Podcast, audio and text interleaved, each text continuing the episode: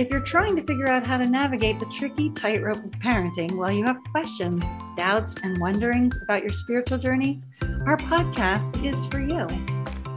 It doesn't matter if your kids are smalls, middles, or bigs. We'll explore what and how we're deconstructing from churchianity, harmful belief systems, and diving deep into the ways we can work this out in parenthood. We're also going to work through ideas for reconstructing a space for our families to thrive under new systems of love and freedom. We can't wait to bring you some hope that you're not alone and that it's really okay, even good, to explore all the possibilities that may have felt closed off in the past. Our podcast is going to offer you grace and space to be exactly where you are and who you are. We're really glad you're here and we're excited for today's episode. Listen in. When we rewild our stories, our souls are brought back into wholeness and communion with the natural world. Mary DeJong. Hey everyone, welcome back to Deconstructing Mama Season 4. Today we're talking with Mary DeJong. And Mary, can you just introduce yourself to all of us? Describe yourself a little bit, maybe an elevator pitch. sure, yeah.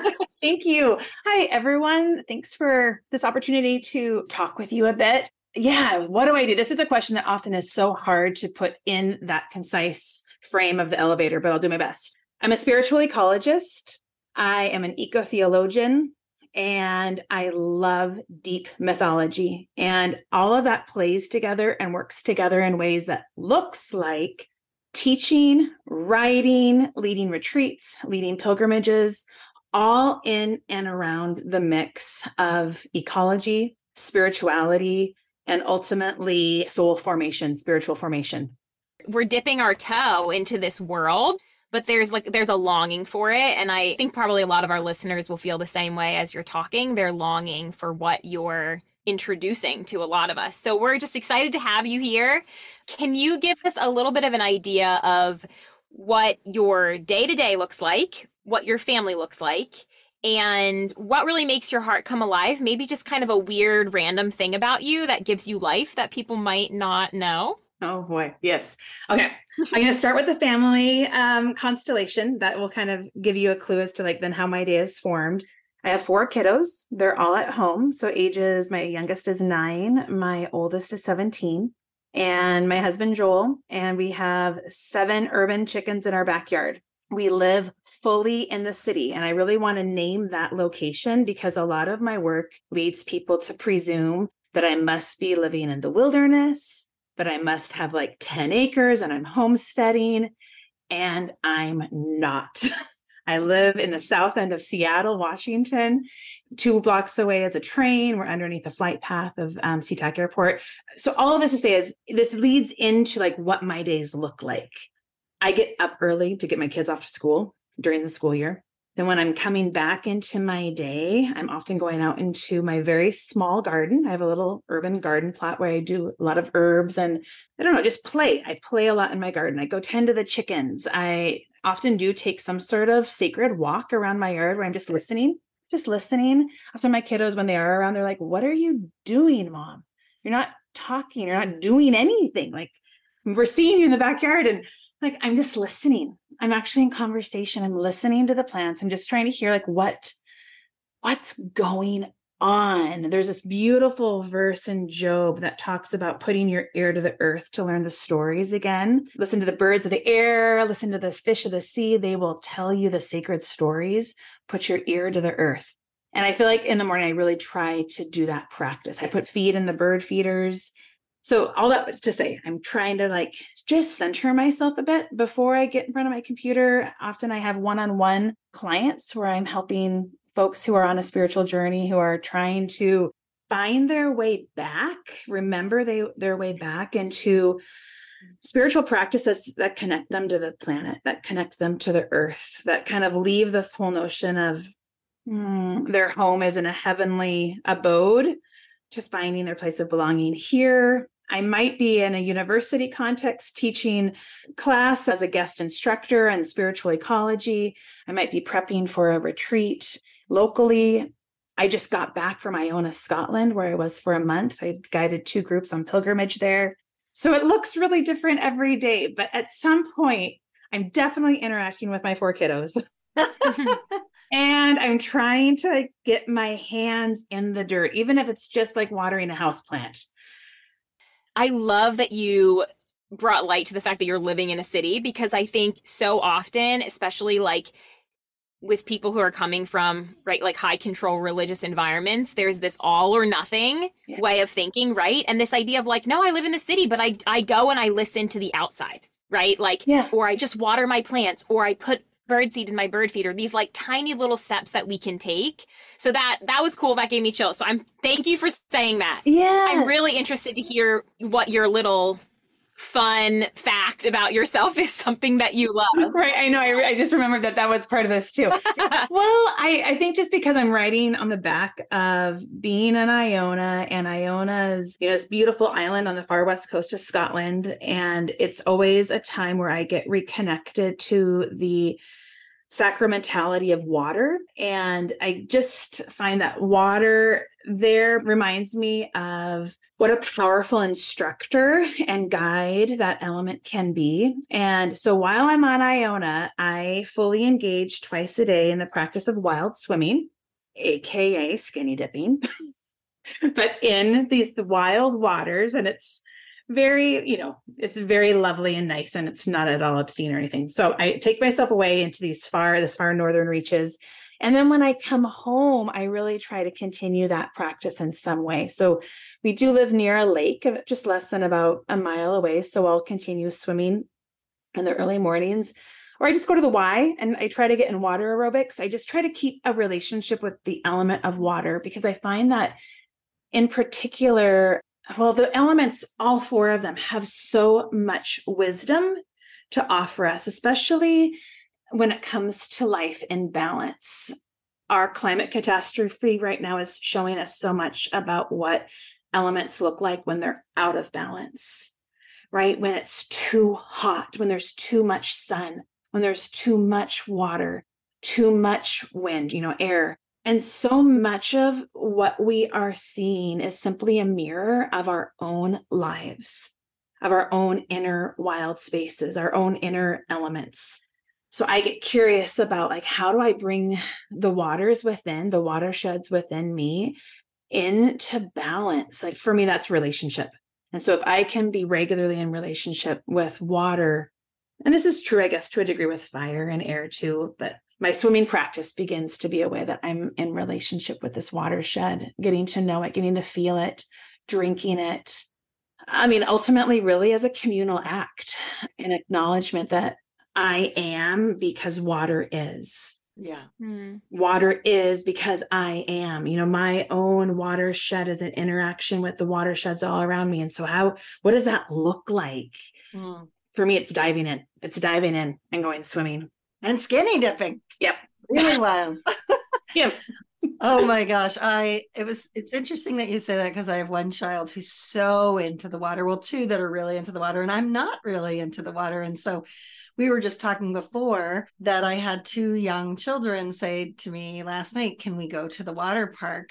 My friends' kids that I'm spending a couple days with. And I got up this morning and I thought, let me channel my inner daughters, my two daughters, and say, like, yes, you're going to get into the water today. You're going to. And it was the best day. Um, and I thought, what is it about me avoiding water? Mm. And I don't love showering. It's like all that kind of avoidance. So now you have me thinking because I felt a little wild today. I'm older, but I was doing all the things and and going down slides and trying other things. And I thought, wow, I really enjoyed the water today. It felt so good on my body. So, oh, so you've got me really starting to think about. Oh, I love this. that. Yeah. Just the very thing that happened to me this morning that I was like, oh, I don't know if I really want to do this. But children, and especially young ones, can convince you to do a lot of things. So Absolutely. They are such guides in that way. And even yes. connecting to that own, you know, your, I would call it the wild child within. Yeah. The child within who remembers what that play would be like or what saying yes would feel like right. can guide us back into these relationships with our locations, with our, you know, bioregions that become so enriching and I think ultimately enchanting. Yeah. When I come out of my swim time I feel like I see things so much more clearly mm. because there's been this delight. There's been this, um, I've been dipping my toes into play and mm. yeah, the whole kind of emotional scape of what being in water is, which I feel like you're probably still resonating that right now. Yeah. That is such a spectacular vibe to bring into your days. Yeah, I think the elements, each of them invite us into that we obviously had you come on this podcast because we're a parenting podcast, but we're also a podcast where we're trying to move away from or work through toxic religious systems. Mm. So we would just be interested to know if you had one word to describe your faith background or phrase, what would it be? And then maybe a word or phrase where you would describe where you currently find yourself on mm. in your spiritual journey. Yeah, yeah. The word that I would choose for kind of my historic faith background would be separation. Mm. And then the word that I would use to describe where I am now and probably, you know, where I have been working towards, you know, in these past 25 plus years would be one of communion. Mm. And can you tell us why you chose those two words? Yeah, absolutely. Well, I grew up in a faith paradigm, a tradition that was absolutely exclusionary. I'll name it, you know, it was very evangelical, it was very Pentecostal, it was very conservative. And so all of those lenses together created a lifestyle, essentially a faith lifestyle that passed along the message to me that I was to be kept separate from the world, right? Mm. You can be in the world, but not of the world. this isn't your home, anyways, right? Home is in heaven. Like I think about all the hymns that I would have been brought up singing, and you know, that we're just a pilgrim passing through. And I got a very clear message early on that I was separate from the world. I was probably even separate from myself, from all of my senses. You know, I was getting the message don't believe what you see, don't believe what you hear. Definitely don't touch and you know enjoy you know the sensual reality of your body oh my goodness. Purity culture would be another paradigm. Mm-hmm. I, I think that's why i would say you know this sense of separation and oh my goodness and that itself is just so toxic because we know so a lot of my work is in the realm of ecology.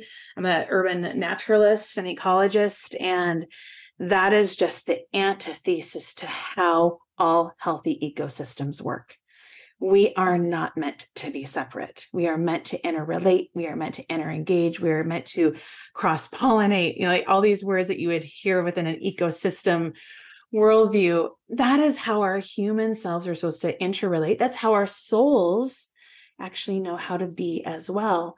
And so then to, I guess, then to communion, you know, that's co union essentially. So it's this deep felt sense that my self, my authentic soul reality is an expression and is mirroring all of the other souls that are around me. There's this, we are in union together. Mm. So, in this sense of interrelationship, I am engaging with the true soul of everyone around me.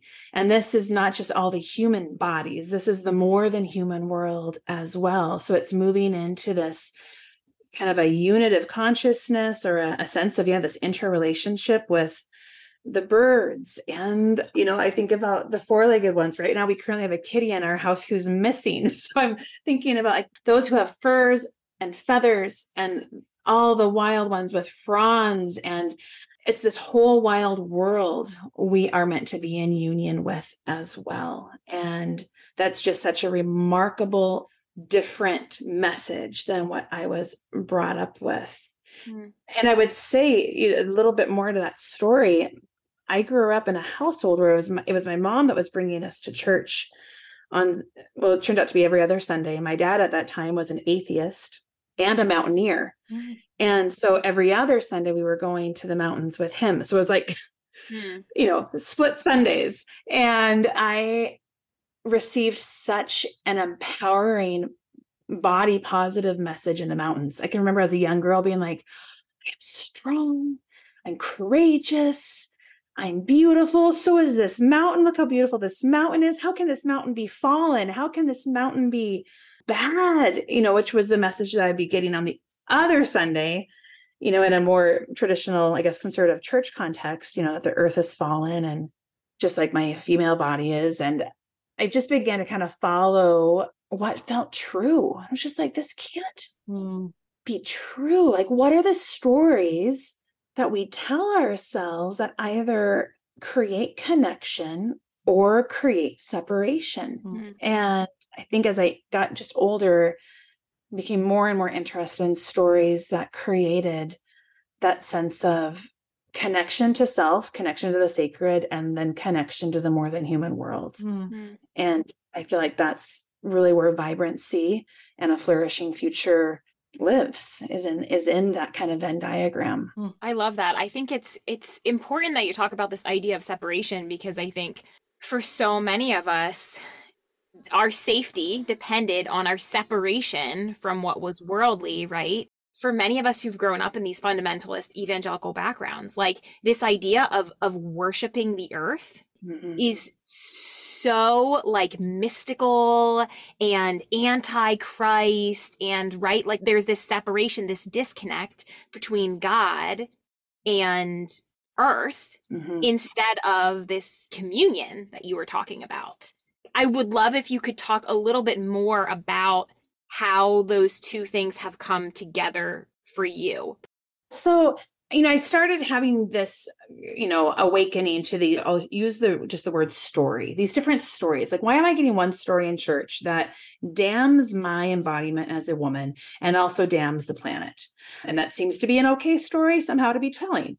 And then when I'm out in nature, in the wild, in the wilderness, um, but again, even in my own backyard, I'd come away with such a profoundly different sense of myself, a sense of the potential of the world. And so ultimately, I think the curiosity that lived between these two stories is what led me to a more formal kind of education path. You know, I went to seminary I got a master's in theology and culture and really deep dived into eco theology. I've done postgraduate work in ecology and religion and eco psychology and applied mythology. So, like, all these things have continued. I've just continued to learn and learn and listen and listen to, I believe, what ultimately is a deeply indigenous worldview that is accessible to all of humanity because we are all indigenous to a place, no matter where we are from. Like my ancestral through lines are, you know, like my matrilineal line is in the Celtic Highlands of Scotland. My father's is up in northern Sweden. And in both of those locations, there is a profoundly indigenous worldview that would say that, their sacred stories would locate divinity in the world in the plant life, in the wild bodies of animals, in the wild forms of mountain and, and sea. And that just began to really light me up. And it, I think I would even say more than light me up. It began to like evoke a memory. Mm. It evoked a memory that my bones deeply knew mm-hmm. that sacred mystery is not a construct that could only be found within the confines of a walled church mm-hmm. dictated by a particular someone that would say that the imagination for God again had to kind of come through these these particular through lines and then ultimately was separate from the earth. Mm-hmm. It was above the earth. Mm-hmm. A lot of, I think, the stories that we have mistold from both Hebrew scripture and Christian scripture have misrepresented. That's such a light word for, I think, the ultimate violence actually that it has done but I'll just stick with the word misrepresented the indigenous truth that is within both of those holy writings. Mm-hmm. I'll just speak to the person of Jesus, the historical person of Jesus, who in the Gospels talks about knowing the lilies. Do you know the lilies of the field, right? The Greek for knowing the lilies actually breaks down to thoroughly know the ecosystem in which the lily lives thoroughly know to the degree that you're going to know the planting conditions, the right soil type, the zone, the sunshade, you know, like all of these things that will make the lily grow. Mm. Thoroughly know. So that to me is herbology. That to me is going out and when I'm like working with my lavender or my rosemary, I'm doing the work that Jesus would have done in his own bioregional locatedness to thoroughly know the plant and how to create conditions so that that plant can thrive. Hmm. If we are two lilies, how much do we know about the bioregional locatedness in which we are planted and about the growing conditions that we need for us to thoroughly thrive? Mm-hmm. I don't think we get a lot of information about that from stories that try to keep us separate from that deep, deep wisdom. Because ultimately, it's sacred wisdom. Ultimately, it is a sacramental worldview that returns divinity to the planet. And if that is true, if we do that, that work of recovering what I would call a sacramental worldview, we can no longer live in a way that treats the earth as resource. And we can no longer live in ways that are extractive and contributing ultimately, I think, to what is going to be a climate disaster. Mm-hmm. And so that's where my work gets to go. So it gets to critique quite a bit the complicity of our sacred stories and how they're saying that it's okay to live and then recovering what i would even like call like the green script the green writing that is throughout sacred scripture at least within the judeo-christian tradition that says oh no no no there is something that is deeply emplaced mm-hmm. there are messages here that say know where you are for where you are is holy and I think that changes how we live. And I think it changes how our kiddos live. And I think they ultimately already know it anyways. They come into this world with that knowing. Unfortunately, a lot of our sacred stories teach them to forget it. Yes. Yeah. I really appreciate it. And I, I feel like what you said, I think we view indigenous peoples as the people that, you know, are different from, say, white Europeans. That's what I am mm-hmm. basically. Mm-hmm. And I think that you were really wise when you said, wow, we have our own, we were indigenous in our own, mm-hmm. where we mm-hmm. came from. Like mm-hmm. we were the indigenous peoples and how much we've lost just even our own connection to where we came from. I just keep going back to how much I was taught as a kid there's three enemies the world the flesh and the devil. And the world wasn't just the world systems it was the world. And you have to be very careful that we're not worshiping the creation rather than the creator and that somehow the world was in competition with god. Instead of that it's this beautiful outflowing of love and a creative love it turns somehow into the enemy that's in competition and that makes absolutely no sense as you're talking to me. And as I've been l- learning and listening more and more to nature recently, I'm like, how could this ever, could we ever be in com- competition? I just get like so excited in my one garden. Anytime I see a bee and we have these one flowers that are blooming now that the, the little bumblebees are so into, I don't know their names. And I just get so excited because of the ecosystem. I'm like, ah, everything's going well. Everything's going right. We have flowers, there's bees, they're doing their thing. And I just am like, whoa, like so excited for the symbiosis or whatever. Yes, yeah. And the connectedness, like you said, of the ecosystem. And for us not to fully immerse ourselves into the ecosystem and realize that it's dependent on us. I mean, just the silliest thing like trees breathe out oxygen we breathe out carbon dioxide and we cannot live without flora and fauna. We would not have our oxygen. They would not have our carbon dioxide. And like even just that, how could we we cannot be separated. We cannot. We cannot be. We will both mm. perish. Mm. Yeah. So yes, I love that you brought the trees into the conversation because they are such they they are so integral, right? Every aspect of the ecology is so integral to holistic living systems. You cannot have one without like losing all of it all together. And and the bumblebees right? The presence of the pollinators you know it's it's so hopeful when you see them. And then again your comment about how we've created these stories of you know the earth in competition with god the, the wild world in competition with our imagination for god. And again i would say that for a capitalistic consumer driven culture ultimately to take shape and form we had to desacralize the planet Mm-hmm. We had to begin telling stories that gave us the right to mm-hmm. ultimately extract and extract and do profound violence to the living systems of this planet to promote the human. I don't even know what this is. This experiment. it feels like, what are we doing? It's not going right. You know, adjust course, adjust course.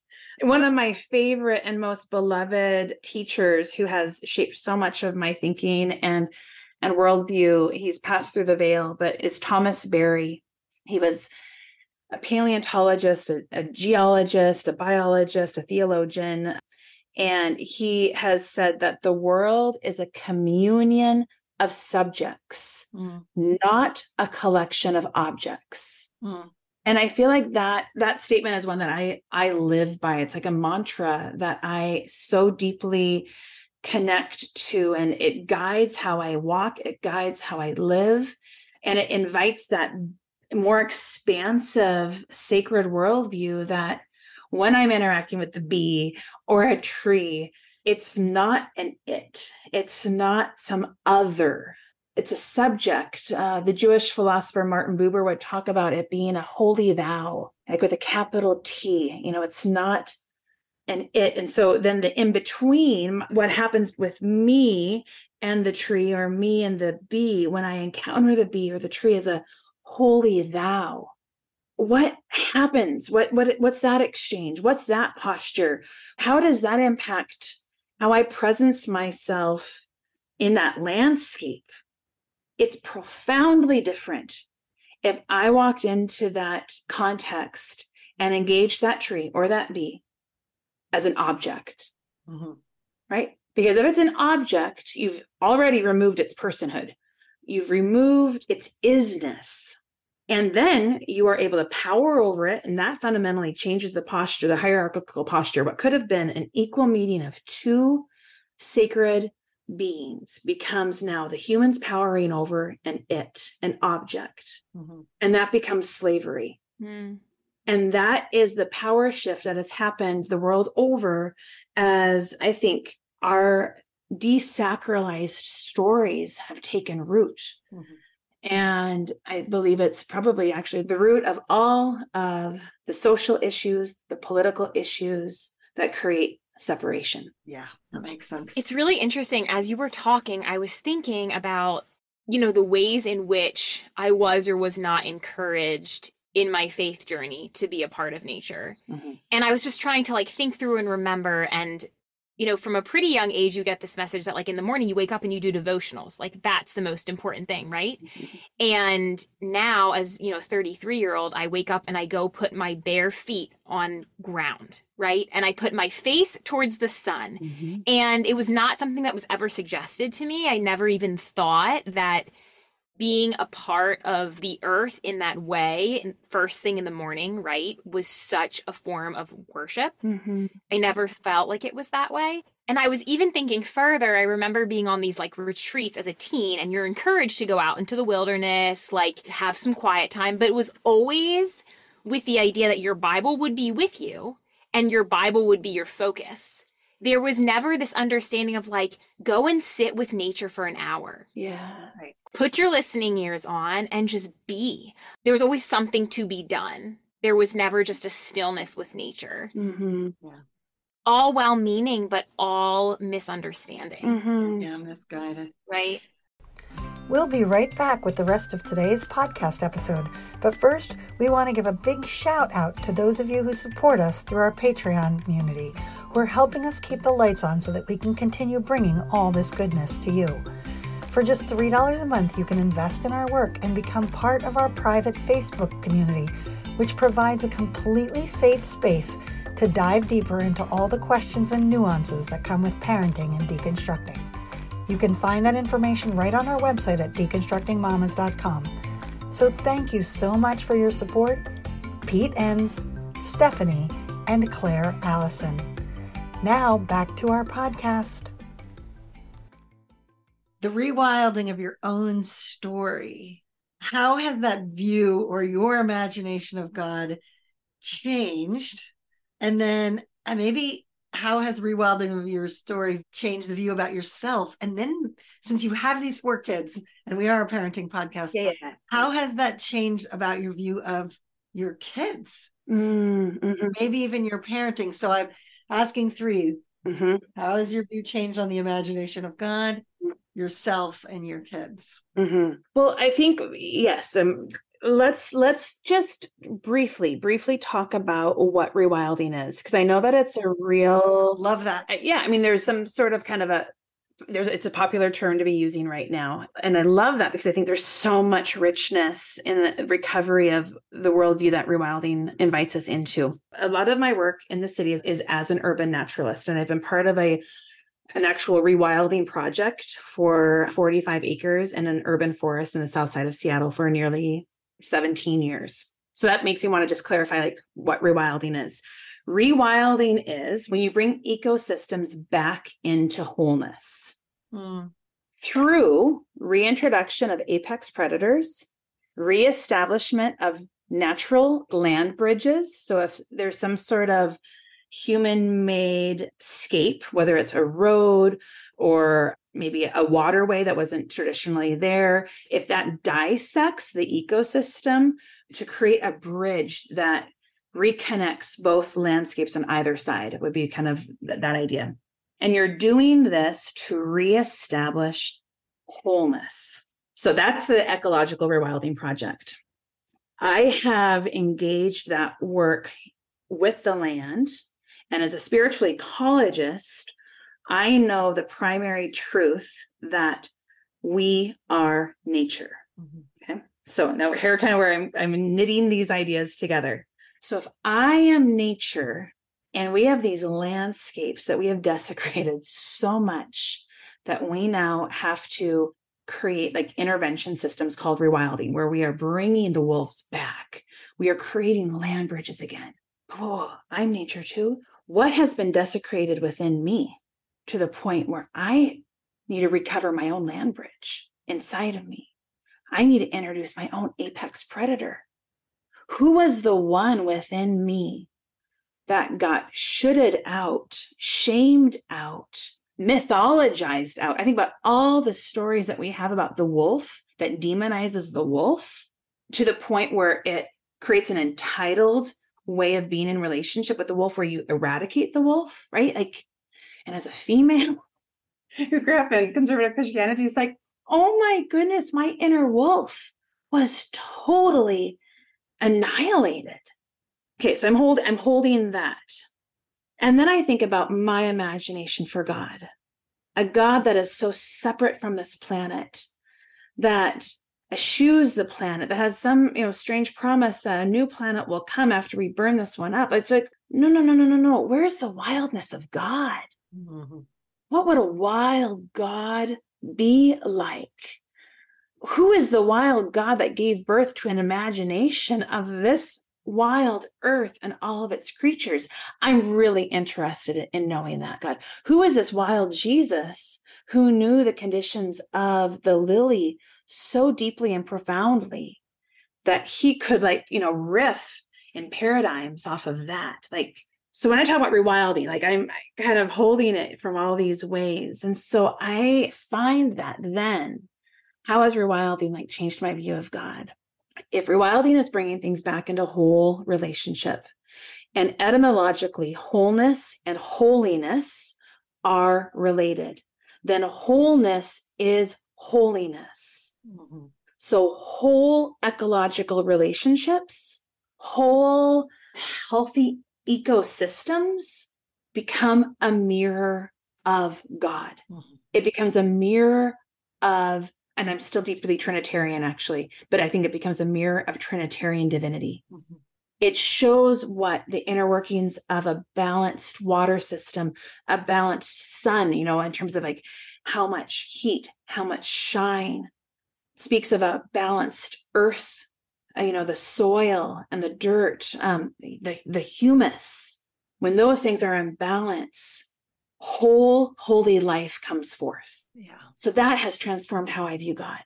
It has transformed how I even imagine what worship is. I too, I too, Liz, begin my mornings. I used to do, oh my goodness, ad nauseum. I would do my daily devotions. And I now begin my morning with the seven directions prayer. Mm. And so I greet each direction. And it's this very indigenous, deep knowing that there is sacred wisdom that is found in the particularities of each of the cardinal directions, as well as the direction of up towards the sky and the cosmos and down towards the earth the seventh direction being the whole wild world within. Hmm. I also will, yeah, just take off my shoes and scrunch my toes in the dirt. I will wash my hands even just at the sink as an acknowledgement of holy water. It's like a daily baptism. Hmm. But it's deeply sensual. It's engaging my senses. And so with my kids too. So what does this end up looking like? We'll go on what we call sacred senses walks, where we engage like on our walk we'll engage who are we seeing? Who are we smelling? Who are we tasting? You know and so then the, the tasting invites relationships because you're not going to just pick up any berry or any leaf and put it in your mouth without knowing if it's toxic for our human bodies or not. So all of this invites relationship who am I feeling? Who am I sensing? Right? Waking up that wild way of knowing that instinct that so often, again, like you're shamed into like forgetting how to access it. So that would be an example is like with my kiddos, like doing these sacred senses walks. Hmm. Can I ask a weird question about it? So you have some teenagers in that mix. Mm-hmm. All of this would seem so holy, right? And so sacred. And then you have just the reality of raising middles and bigs like do you find that this connection that you've sort of brought into your relationship with them since they were tinies what has that done for them? Do you see them different than maybe you were as a teenager? Are they more connected or are they like a little bit of questioning? Are they doing their normal pushback? Yeah. Oh well there's definitely the eye rolls. Yeah. When i especially with the word rewilding. Oh a mom you know and then the eye roll. And their access to personal pleasure and like their ability to be like yes to myself is off the charts. Not in an egocentric way but i grew up you know with such a clear message that you never take care of your own needs. You know, you always oh. everyone else, you're always just in service to everyone else. And and to witness these guys just being like, I felt like going for a walk, or I felt like sleeping in, or I felt like a second bowl of cereal. And I did. I'm like, you did?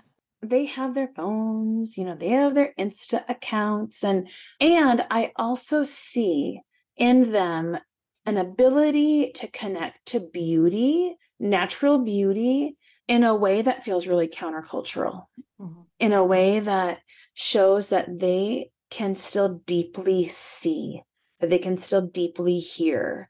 And I think it's also evidenced by what they're interested in. So in our area, we have a, a lot of different like wilderness opportunities, wilderness programs. My youngest son did an all outside preschool but then all the kiddos my teens just i mean they just came back from a summer of service with one of the programs they've done like these wilderness programs where once a month on a whole Saturday they're out in the woods and they're learning, you know, kind of some back to the land skills. They're learning how to mm-hmm. create cordage and, you know, forage and build shelters, but they're also learning like how to how to walk. I mean, again, like it's all sensory. Like, how do you walk in a way where all of your senses are ignited and you can walk like a bear you can walk like a coyote and so again it's that invitation into interrelationship hmm.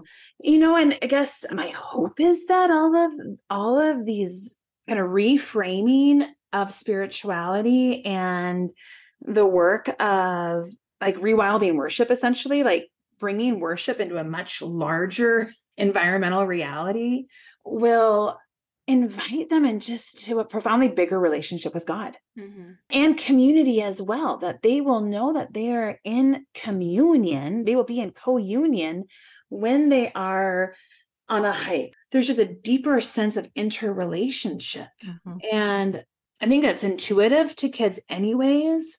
This generation and what they're living through in terms of their witnessing of climate change. I don't know. I often actually kind of wonder, you know, they they don't remember necessarily a world before my youngest, especially before there was smoke season. And so I get curious because it's not that they're fighting for something anymore, because they don't even really remember what the world was like. I would call it the before times of climate change. They just kind of know what it is, but there is a deep sense that there's an imbalance. Mm-hmm. And in their own ways, I think they're living towards a new balance mm-hmm. and it's going to look different than what it looked like for me like in the 70s and 80s yeah. But i see that in them. They're they're living towards balance but it's going to look different right? And that's evolution. That's emergence anyways. All of this plays out with our kids. All of this different healing that goes on in us does play out. And over the long view i could see the healing that's happened in my own kids as a result of mine. Mm-hmm and that doesn't mean it just happens like this. It doesn't mean they're not normal teenagers. They're not doing normal stuff like every other kid playing sports whatever. But there is this sense of you know more is caught than taught. Like that mm-hmm. when you have a real inner passion when they see their parents lives transformed or changed or healed as a result of something that like you said not separation but communion. Mm-hmm. who doesn't want that right? Eventually, they're going to do all their things, but who wouldn't want something that's that they see as healthy or whole or right even in their own relationship with you they're not separate from you they're not bad and you are good i mean you don't have this not this hierarchical i'm above i get to you know like those kinds of things yeah they'll still want to individuate. Oh, absolutely. Hey, totally. Yeah. That's still totally developmentally appropriate and good. And they're supposed to. Yes but it doesn't you're right it doesn't have to be within a context that places us as a power over hmm. them. Yes. You know what does it look like for them to begin to acknowledge that you know what mom i'm more of a douglas fir and i know that you're a western red cedar so look we're different but we can still totally like nurture each other and live together in the same forest. I wonder too like i don't know if you can speak to this a little bit but the amount of confidence in self that they get from the uncomfortable parts of nature right like mm-hmm. like the cold the rain it's hot it's buggy like these other like elements right that they are it's so easy i think for us to just be like we're not going outside because it's hot right or like we're not we're not communing with nature unless it's pleasant right and so this idea of like we're going out and we're experiencing all of nature right in all of its different forms how empowering that I know you talked a little bit about that on your own journey, right? Just being out with your dad. Uh-huh. But how have you seen that play out in their ability to withstand hard things or problem solve or yeah absolutely. Again i'm thinking about these like wilderness program contexts where they are I mean, they're tasked with building their own shelter. And guess what? It looks like it's going to 90% chance of rain tonight. You know, we live in the Pacific Northwest, so better make sure that you build a really good structure. You're going to be soaking wet. you know, and where else are you going to go? So there's this sense of empowerment. Mm-hmm. And because of relationship, because they know the trees that they're working with, they know that Western red cedar has amazing kind of waterproof characteristics. So I'm going to go find some Western red cedar and work with Western red cedar and create my shelter. And mm-hmm. so as a result of relationship, they're empowered to go further out, go further like beyond the boundaries that maybe we would want to erect for our own sense of safety or control. And then again, though, working with this whole spiritual ecology tenant that we are nature. So we too can be too hot. What's it like when we're too hot? If it's too hot to go outside and not, we're not going to engage outside because it's too hot. Have you ever felt like you're too hot and someone what doesn't want to engage with you? How can we use how and they know how to do this maybe unconsciously but then you bring it out through conversation and continual conversation.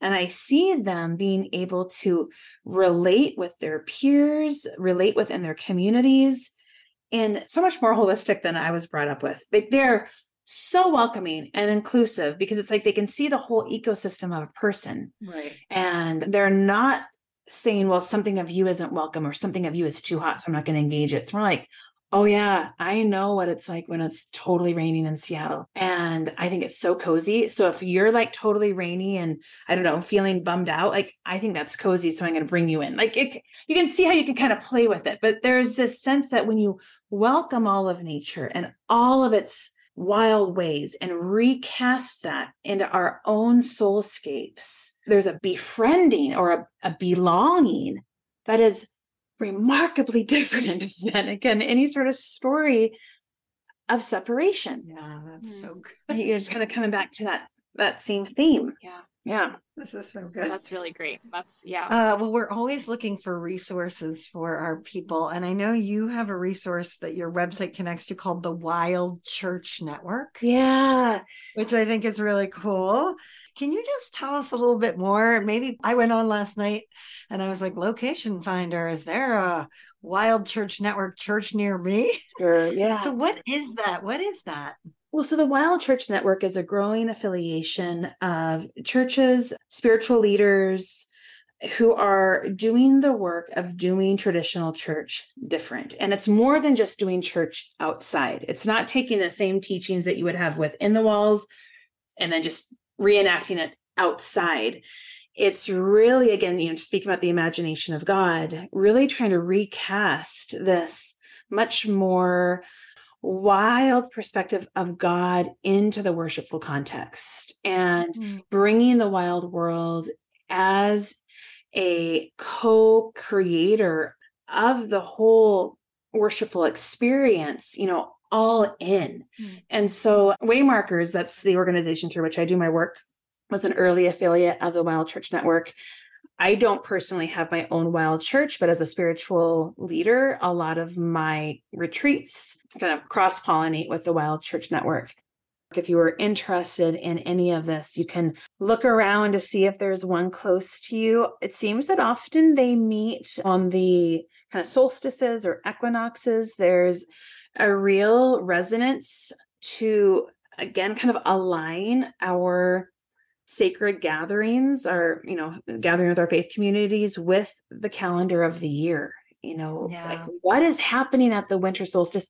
Why does that matter? And why as modern people should we reconnect to it? Mm. you know the same with the summer solstice. I mean for me personally it has been such an enlivening way to invigorate my spiritual life my faith and you know i've i've been a part of the, the church i've practiced the liturgical calendar pretty much my whole life and it's almost like an it's like a it's like a wild liturgical calendar Yeah. again to attune to the wheel of the year and it recasts i think a lot of our judeo-christian celebrations high holy days in a way that reconnects it to this wild reality mm. this deeply in placed god that god is in the wind and in the waves in the sun and the moon and and it doesn't mean that you're worshiping those things and i think it, it's such you know people can get so like ah, wait that's pantheism Oh, no. like no it's panentheism it's the god within it's the god In within everything. yes Yes. It's even something as simple for me, like lately. My husband, he's so cute with all this stuff. He, he, he will not, he will be so excited about this podcast with you. But he just said to me, Guess what? Guess what? I said, What? He said, It's a blue moon and a super moon Wednesday night. Make sure you go outside. What can I listen to and learn from in one simple way from yes happening just right outside? that's right esther I'm, yeah I mean, I'm just dipping my toes, but it's very exciting.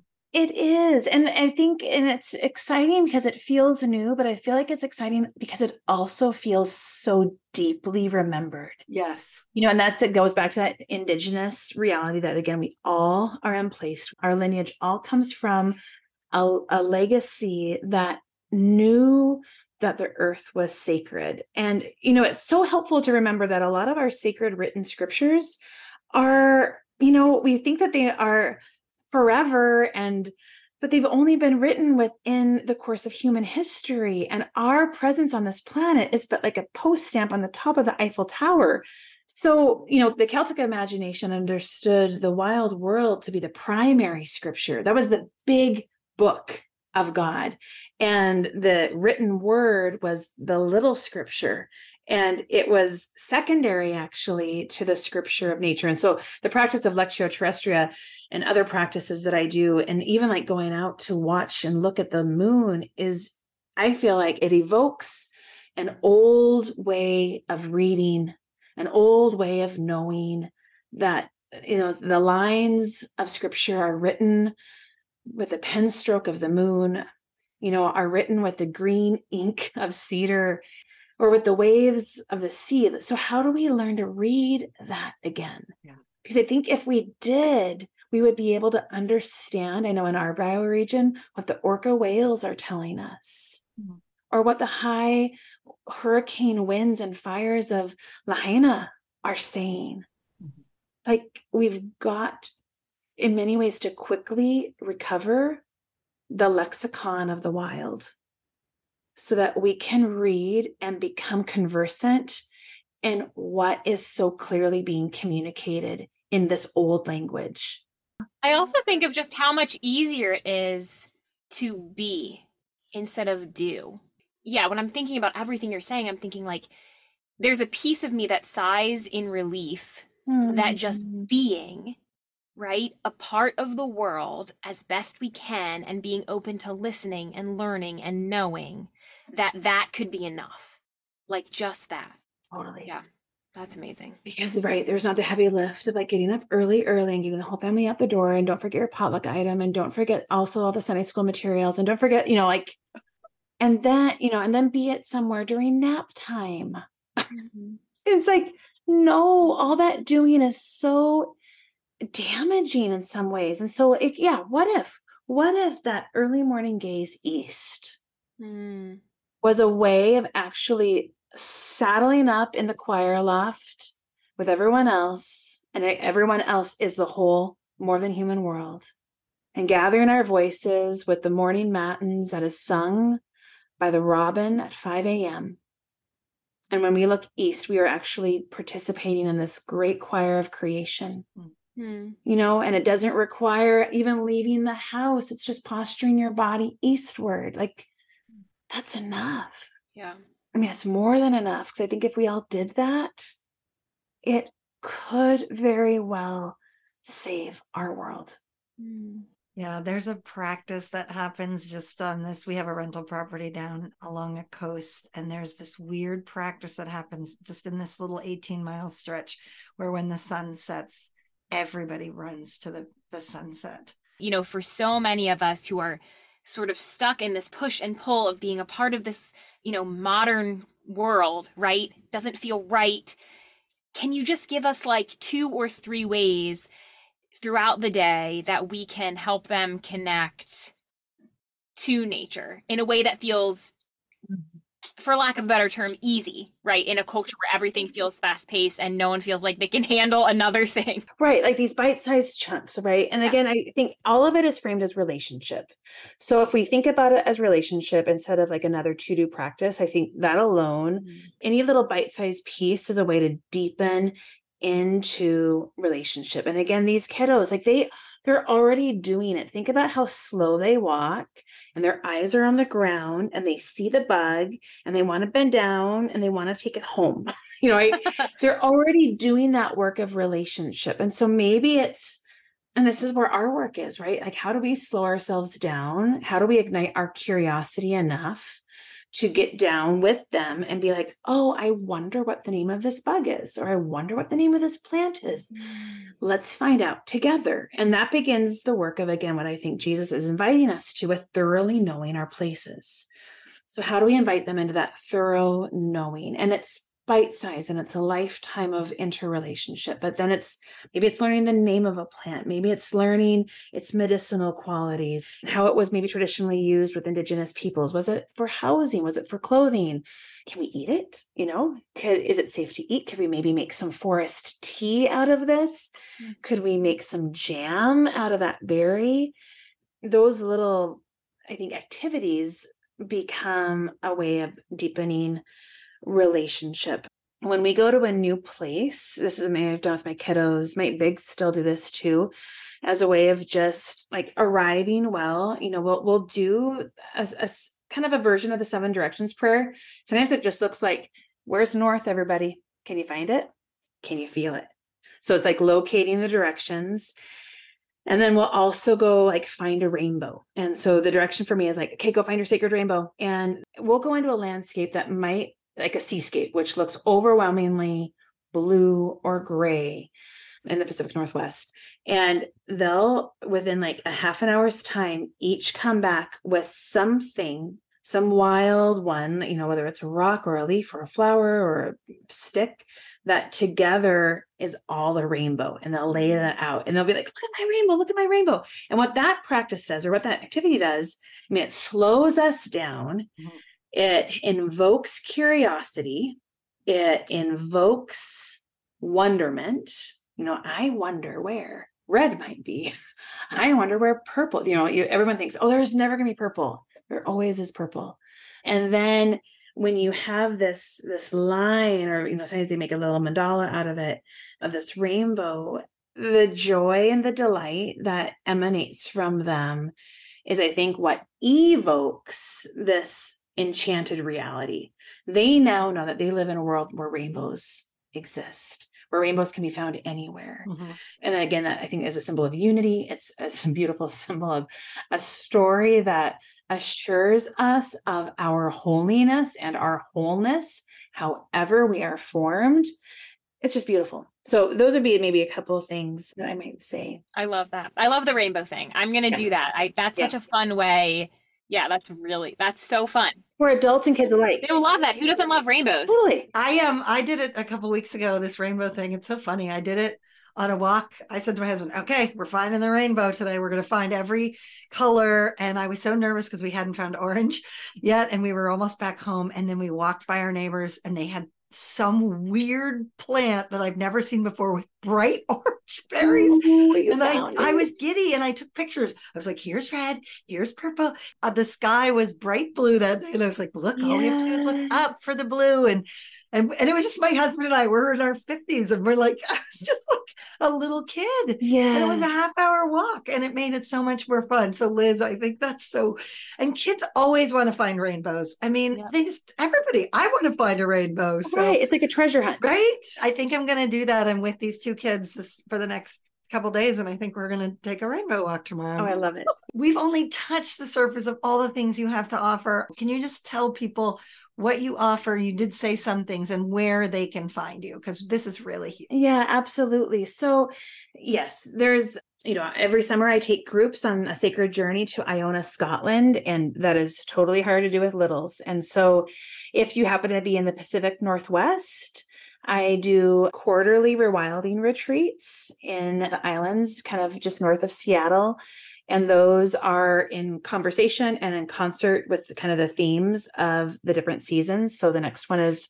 end of september and that is a way to cross the threshold into the autumn equinox or acknowledge the autumn equinox cross into autumn season and then you know covid did a lot of challenging things for all of us. And one thing that it invited me into was really figuring out how I could get my offerings on a platform that could be accessible you know, during the COVID years. And now I think just to more people. So you could go to my website, which is waymarkers.net. I'll pin what I want to say about what Waymarkers means. And there you'll find my Sacred Seasons series. And that's an online self directed course where you can go through the seasons of the year. It's great for church groups, it's great for spiritual communities to do together, it's great for individuals, it's great for families, and it's a way to go through the year. You can also just take it season by season and learn, remember, reconnect to the deep sacred wisdom within the seasons. And then I'll, yeah, just kind of speak to the name Waymarkers. This actually is coming from the exilic tradition within Hebrew scripture. In the book of Jeremiah, there is this invitation for these wandering people who are out in the wilderness trying to find home to look for waymarks along the way and they'll guide you home they'll guide you you know kind of to the promised land and the Hebrew translation of waymarks um, is stones and trees. Hmm. So I hear in that this deeply embedded worldview that knew that these wild natural ones are going to be guides who bring us home. And home to me is this deep sense of belonging, mm-hmm. not a sense of separation, not a sense of isolation, not a sense of, you know, you don't belong, but rather the stones and the trees are, yeah, these like, I almost imagine like a pilgrimage guide who say, you're on the right path you're you're doing great you got this i know maybe the load feels heavy i know the kids and you know feel heavy on your back if you're carrying them or on your side. But the rocks and the trees will show you how to get home which ultimately i think is home within ourselves. Yes. Home on this planet. When we arrive there we are a sacred gift to the world because we live from that place of belonging. If we can have an imagination that that's what salvation is, we have a hope for a really good future for our kiddos. Thank you so much for coming. Oh my goodness, it's mm. been fabulous. This has been so good. Given us some such really good stuff. So thank you. Oh, we really appreciate it, Mary. You're welcome, Esther and Liz. And thanks for this invitation. And yeah these are these are always just the beginnings right so blessings on you listeners if this feels like an invitation to cross a threshold into some new wild ways of of knowing and feeling and yeah i'm here for you if you need it if you need any support along the way yeah well that's it for this episode of the deconstructing mamas podcast we love that you tuned in and hope that this gave you a little bit of grace and space for your soul to breathe don't forget to catch up on any of our episodes that you missed. And remember to follow us on Instagram and Facebook at Deconstructing Mamas. That's where you'll find all the information that you need about the podcast, as well as on our website, deconstructingmamas.com. You can also sign up for our weekly newsletter when you get there. If you'd like to support the podcast, join our Patreon network for just $3 a month and have access to our private community with all kinds of extras Leave us a review wherever you listen to podcasts or just tell others about the show. Thanks for listening and come back again for our next episode. We can't wait to be on the other side of your headphones.